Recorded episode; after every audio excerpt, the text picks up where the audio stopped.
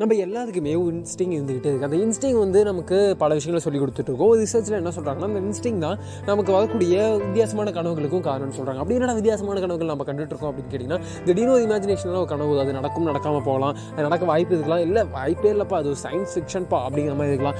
ஒரு கேரக்டரை வந்து நம்ம இமேஜின் பண்ணியிருப்போம். அந்த கேரக்டர் வந்து பார்த்திங்கன்னா அதாவது நான் வந்து ட்ரீம்னு சொல்லலை இமேஜினேஷனை சொல்கிறேன் ட்ரீமை சொல்லலை. ட்ரீம் அப்படிங்கிறது தூங்கும்போது வந்துட்டு இருக்கு. பட் இமேஜினேஷன் எப்போ வேணா முடிச்சுட்டு இருக்கும்போது கூட இந்த பகல் கனவுன்னு சொல்லுவாங்களா அதெல்லாம் இமேஜினேஷன் சொல்லுவாங்க. நம்ம கேரக்டருக்கும் டிசைன் பண்ணலாம் எங்களுக்கு லைஃப் கொடுக்கலாம். நாம வந்து வெளியே போய் ஒரு ட்ரீம் பண்ணுவோம்ல அதெல்லாம் ஒரு இமேஜினேஷன் அந்த இமேஜினேஷன்லாம் எங்கேருந்து வருது அப்படின்னா அந்த இன்ஸ்டிங் தான் வருது. அந்த இன்ஸ்டிங் அது எப்படா அந்த இன்ஸ்டிங்க்கும் அதுக்கு என்னடா சம்மந்தம் அப்படின்னா ஃபார் எக்ஸாம்பிள் ஃபார் எக்ஸாம்பிள் சிம்பிளாக சொல்கிறேன் நம்ம நடந்து போயிட்டு இருப்போம்.